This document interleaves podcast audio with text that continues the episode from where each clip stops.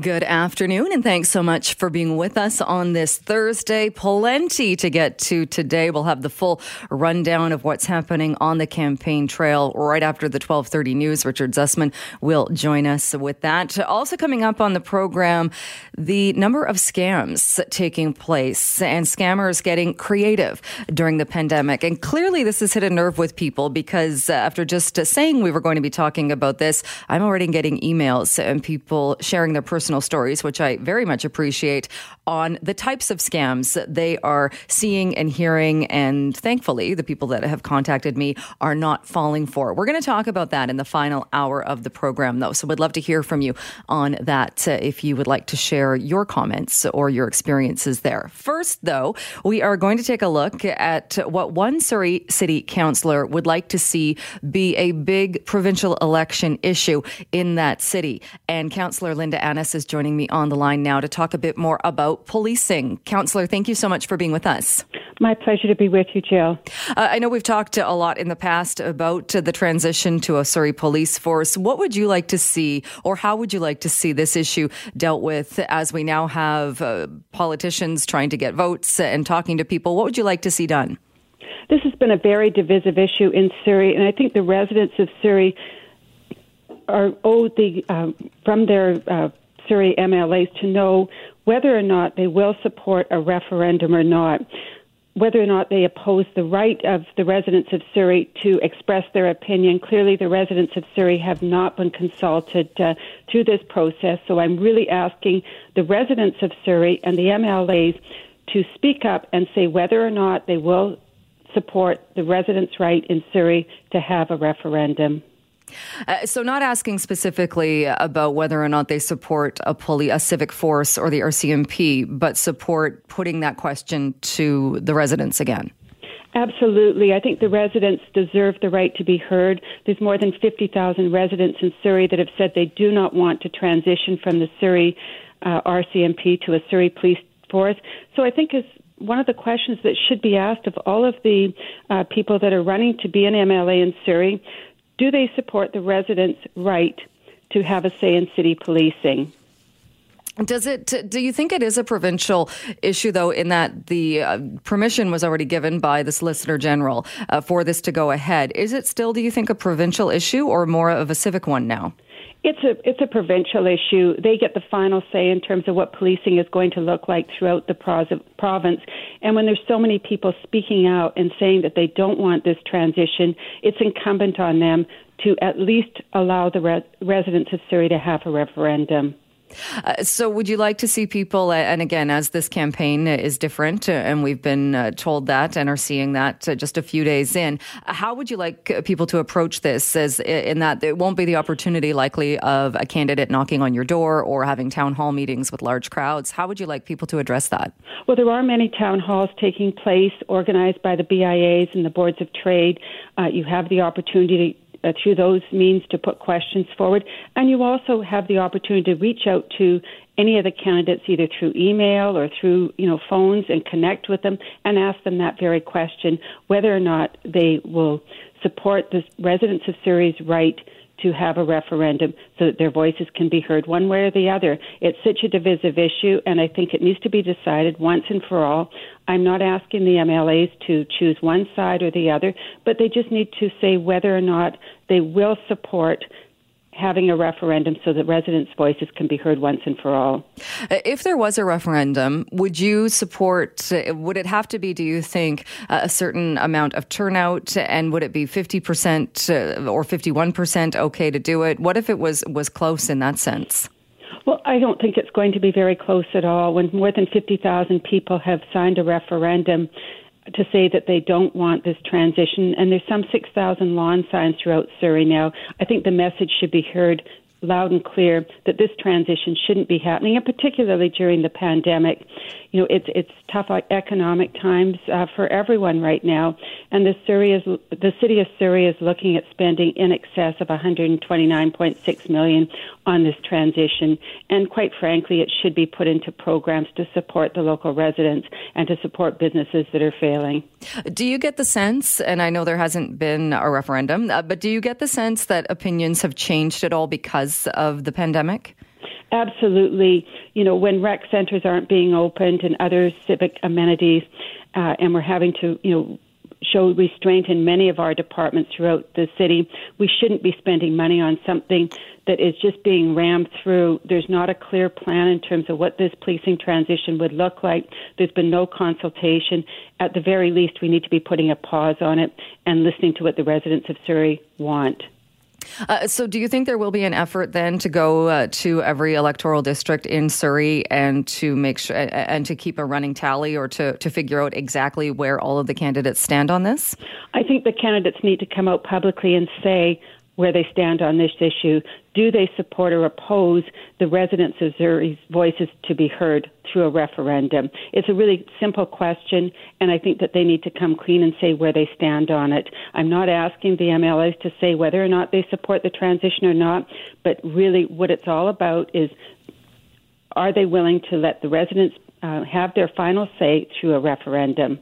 Uh, which, which, makes sense uh, uh, for that, that question to be asked. Wouldn't it be a natural follow up question, though, to then ask that particular candidate how they do feel about uh, the RCMP versus a civic force? I think it's very important to, for them to know that, but it, you know, I'm not asking them to necessarily do that. Would it be great? Absolutely. Uh, you know, I think um, the residents, when they go to vote uh, for their next MLAs, they need to know where they stand on this very key issue. This is going to be ever changing for the city of Surrey. It's going to cost us lots of money, uh, and I'm not quite sure that most of the residents in Surrey really understand why we're doing this, how it's going to make them feel safer, and quite frankly, how much it's going to cost. There's many, many unanswered questions. All right, uh, Councillor Annis, we'll leave it there for today. Thank you so much for your time. My pleasure. Thank you. Well, some new studies that have been done around the world take a look at animals and the coronavirus, COVID 19, and some new evidence shows that they are likely more susceptible to the virus than what we first thought. So, do we need to be concerned about this? Joining me on the line is Lauren Adelman, a Vancouver uh, veterinarian with the Canada Veterinary Specialists. Thank you so much for taking some time with us today. No worries. Happy to be here. I, know we talked about this in the past, saying, yes, there, there were some cases uh, of dogs and cats that tested positive, but there wasn't the concern that animals were going to start transmitting this virus to humans. But what are we learning now uh, more about pets and animals and COVID 19?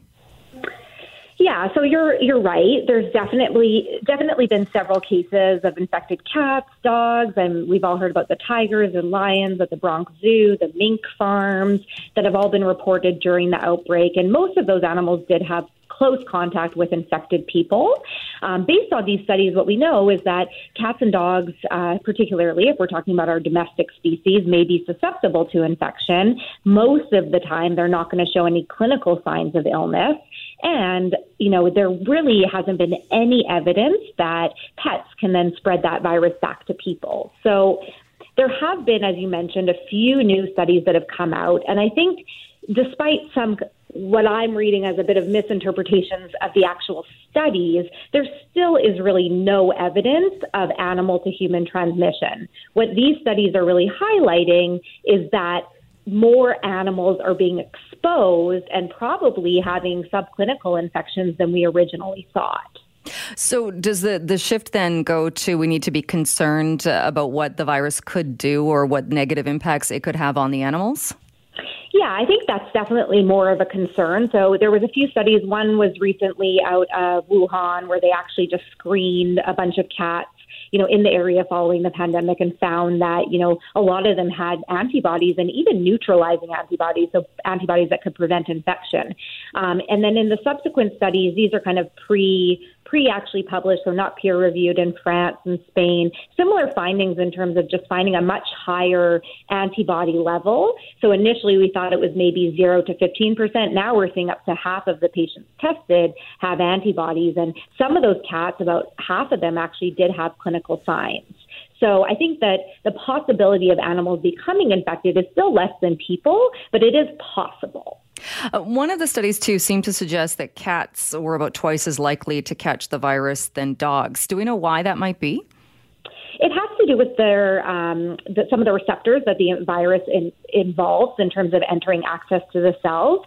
Cats share more similarities with people than the dog um, receptors do. And so that's been something that's pretty consistently been shown that cats and ferrets are more likely to be infected. And you're right, yes, about twice as many cats in one of those studies than dogs um, did have antibodies to the virus. So, do you think people need to be concerned, or people will hear this and think they need to watch their animals more, or, or perhaps be concerned about their animals being exposed? Do, do people need to do anything different? Well, it's you know it's the same thing that I've been recommending. Now I just feel like we have stronger evidence for it, which is that if you yourself have tested positive for COVID, or if you're potentially exposed to COVID, you should be socially distancing or social isolating from animals just like you would people. So you shouldn't, you know, be curled up in bed as much as you'd love to be with your dog and, you know, kissing it on the lips because they may be more susceptible than we thought. And so, you know, I think it's very unlikely that pets are playing a significant role in the transmission of this. So we still don't have any evidence of animal to human transmission except for maybe one situation at a mink farm. Um, but otherwise, dogs and cats still really don't pose much risk to humans, but humans may pose a risk to their pets which is not great news for for animal lovers and, and, those of us that have those furry friends, especially if you're quarantined or if you're you're staying at home. Uh, that's kind of the one perk is that you get to spend all this time with your furry family member.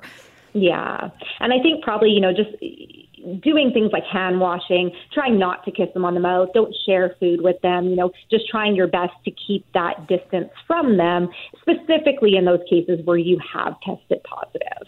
Uh, at the beginning of the pandemic, we were talking a lot as well about etiquette at, at the dog park or if you're at an off leash area. And I know that's still a question for some. It seems like people have relaxed a bit, but there is still that question of is it still okay to pet a stranger's dog if, if, if, if they're okay with it, or should you let strangers pet your dog? Uh, has the advice there changed at all?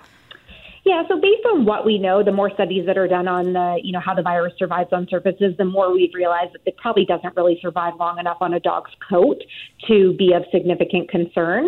So definitely we have relaxed from a veterinary perspective. We used to spray all the dogs walking through the door with, you know, a topical disinfectant. We don't do that anymore. I think the likelihood of that happening is is quite low. But in saying that, a lot of people just still want to practice that social distancing even at dog parks. So I always still ask if someone will let me, you know, if I'm okay to pet their their dog or cat if I see them outside. Which is probably not a bad thing to do, uh, whether there's a pandemic underway or not. Uh, do you think anything will change? I know a lot of people uh, have that anxiety too when taking their pets to, to their veterinarian during the pandemic of not being able to go in with them. Do you see that changing anytime soon? I don't see that changing anytime soon. I think the reality is that you know, with such a high volume, specifically here at Canada West, you know, some of these referral hospitals, we're seeing hundreds of patients a day. And so the risk of, you know, potentially one exposure could shut down an entire hospital and limit that care for so many other animals that we just feel like, you know, that risk is not worth taking. And I think that most other vet hospitals, even the smaller ones, are also, you know, abiding by those same rules. And and I I get it. It's hard. You know, we don't. I also want to see my owners. I want to be able to talk to them. But I think you know people are very understanding in realizing that sacrifices right now mean that we can still continue to help pets during this time. Yeah, I think it's probably uh, more anxious, uh, cause it causes more anxiety for the owners more, for most of the times rather than the pets. Absolutely, yeah, definitely so. Most of the time we're treating owner anxiety, not pet anxiety. All right. Well, Lauren, thanks so much for joining us to talk about this today. Appreciate it. You're so welcome. Have a good day. All right. Even before we got into this segment, people were emailing me talking about just the number of scam calls they have received and how that has really picked up during the pandemic. And the Better Business Bureau knows all too well what types of scams people are moving to and trying to use to take advantage of people. So we thought, why not talk a bit more about this and at least make sure we are aware of the scams out there? So Karla Laird, Laird joins me now, manager of community and public Public Relations with the Better Business Bureau. Karla, thanks so much for being with us. Thank you so much for having me, and hello to your listeners.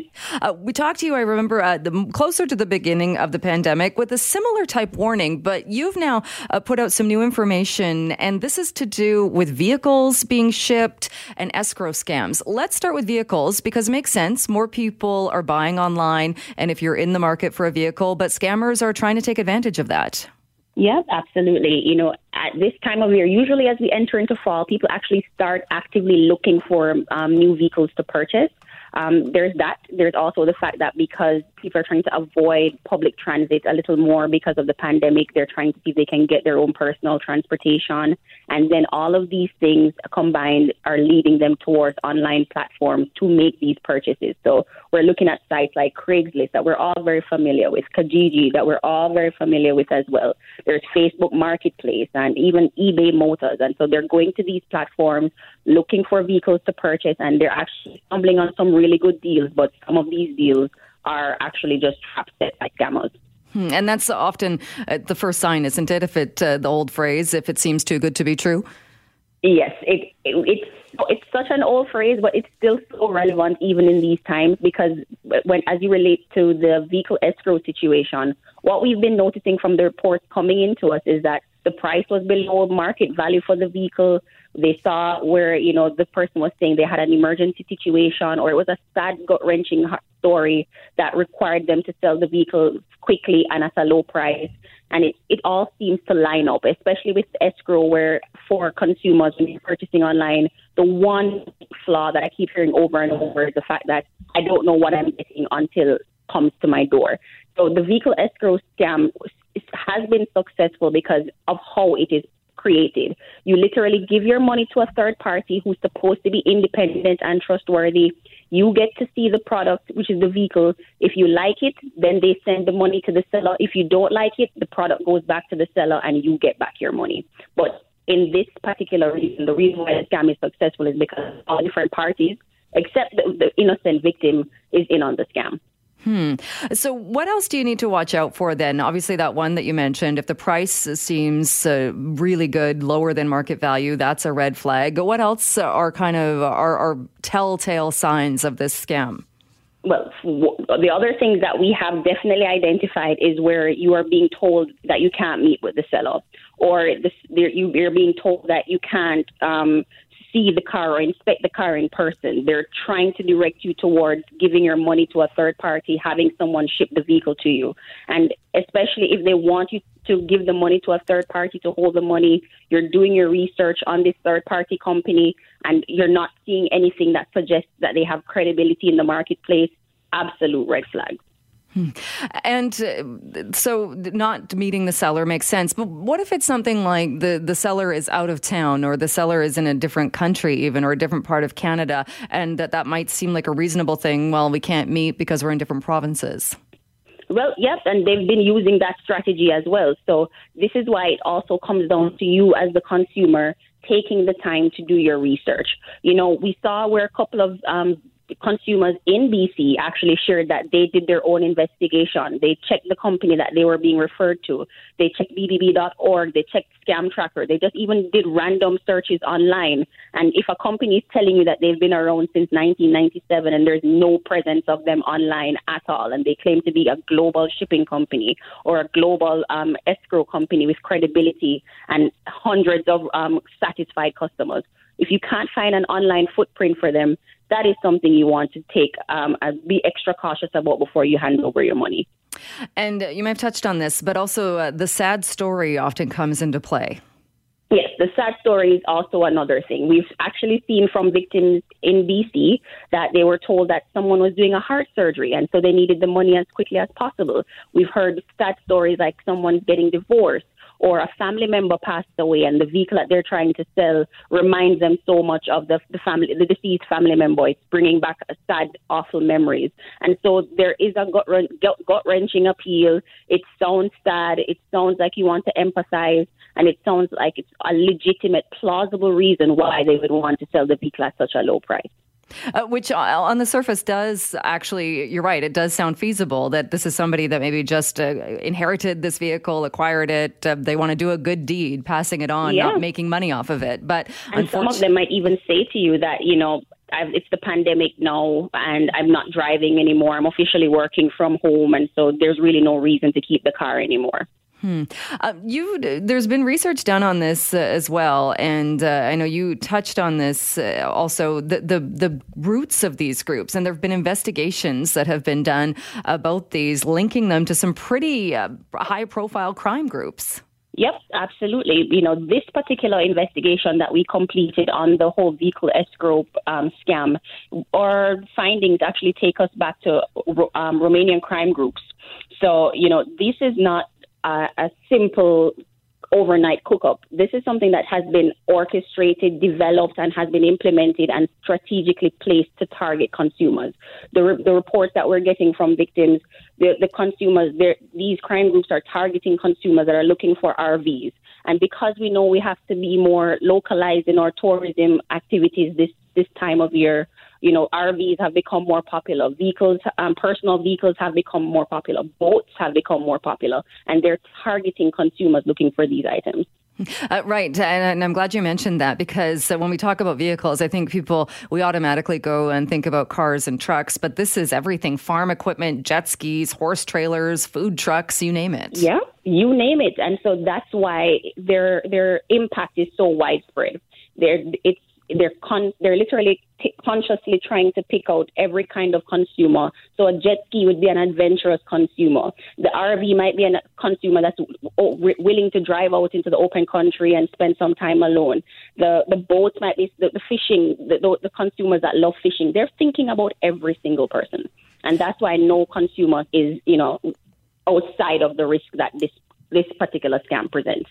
So, what should you do then? Because there are still legitimate sales that happen online and happen in this way. I, I, mean, looking out for those red flags. Are there other ways to protect yourself if you are, in fact, wanting to purchase something and and and, and that is legit, but just to make sure that it's legit?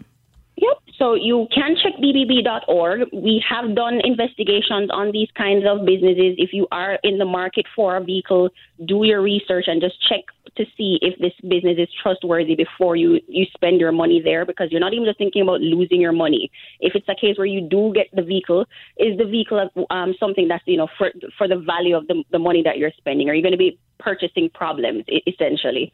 And you know at the same time, even if you are about to make a transaction, you can actually reach out to your bank, let the bank know that you're about to make a, a, a do a wire transfer or make a payment, and they can actually check with the other institutions that would be receiving the funds to see if there's a fraud alert uh, um, connected to a specific account. So it's really coming down to consumers being more diligent in doing research. We know we're now moving towards a time where online transactions are going to become more prevalent. And part of adapting to that new way of shopping means also changing our way of thinking and changing our way of double checking before we make these purchases. All right. Uh, Karla, we'll leave it there for today. Thanks so much, though, for coming back on the show and for talking about this. Thank you so much for having me. We were just talking with the Better Business Bureau about the increase in scams, particularly during this pandemic. Well, my next guest is usually talking about travel and the great travel shows he puts on. We will mention that in just a few moments. But I wanted to bring William Jans on the show today because he posted what happened to him when he got one of those scam calls. I think we've all been getting them just the other day. And William, thank you so much for agreeing to come on and share this uh, rather bizarre story. Hey, wow. Hi, Jill. hey, okay, you posted this. You got one of these scam calls. I think we've all been getting them. Uh, but you answered it, and then you had a conversation with the guy. How did that go? Um, surprisingly well, and I should say this is a real anomaly because I think when I posted, a lot of people said, "Oh, I'm going to try that too," and I don't know if this could always work as well as the happenstance of what happened for me. So, so first of all, I've had them like you've had too, where they're kind of annoying and disruptive, and you just know you're being scammed. And yesterday, when this call came, I kind of picked up the phone in the same millisecond as looking at the number and realizing that's too many digits.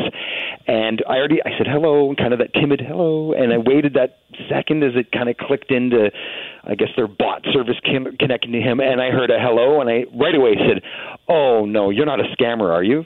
and it, uh, just a slight pause, and I heard yes, and then a little pause, and I went, "Really?" And he said, "Yes," and I went, wow, that's got to be an interesting job. And, and he said something, I don't remember what, and and it just started there, and it was really calm and really polite. I wasn't mad, he wasn't mad, and and like it's as if the the, the game was broken at the opening because they said, "Oh, are you this?" And he just said, "Yeah," and I guess he was in the mood to not do the game, and I got to ask him about like everything. I was kind of like, you know, a bit of how it works, but I I even asked early on Oh, I think uh, first I asked in, in Hindi, like if or no, I asked if if he was in Mumbai, and he said no, Calcutta.